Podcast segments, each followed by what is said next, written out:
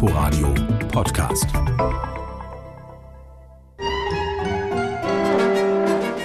Die 20er Jahre. Der Erste Weltkrieg ist vorbei, Monarchien sind gestürzt, Grenzen neu gezogen, die Industrialisierung im vollen Gang. Mit den Städten als pulsierende Epizentren dieser Moderne. Berlin etwa steht damals im Licht dieses Umbruchs, der für viele einen Kampf ums Überleben bedeutet. Nichts mit goldenen Zwanzigern also, statt ausschweifende allnächtliche Partys, alltägliche Hetze, auf der Suche nach Arbeit. Das klingt in Hans Eislers rhythmisch vorwärtstreibender Musik an.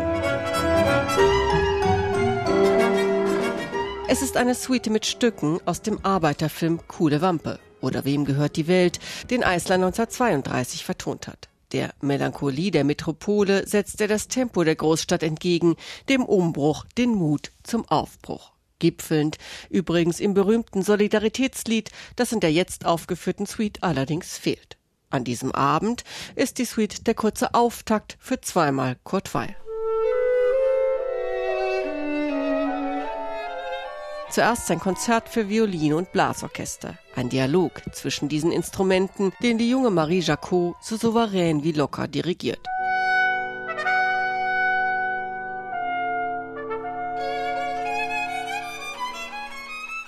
Hier der Solist Kolja Blacher, der den Bogen seiner Violine schön schmachtend, dann wieder virtuos angriffslustig führt, da die Bläser der Karajan Akademie, denen anfangs zwar manchmal etwas der Drive fehlt, die aber mit bewundernswerter Leichtigkeit ihren Weg durch die teils vertrackte Partitur finden, in der der junge Weil allerhand ausprobierte und anklingen ließ.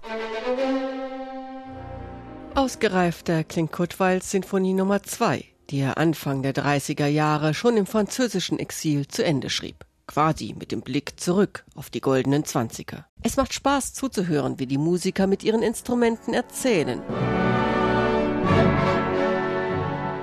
Vorwärts schreitend im langsamen zweiten Satz, vorwärts treibend im anschließenden dritten. Dass manche Phrase dann doch zu kalkuliert in ihrem Effekt wirkt, liegt eher an der Komposition an und für sich als an ihrer Interpretation durch die Karajan-Akademie-Stipendiaten. Vielleicht hat man auch zu sehr Weils große Musiktheaterkompositionen im Ohr. In jedem Fall bekommt man an diesem Abend nicht die bekannten Stücke, die Hits der 1920er zu hören. Dafür aber einen Eindruck von der Vielfalt, die es daneben in den Roaring Twenties, den bewegten 20er Jahren gab auch und vor allem in der Musik.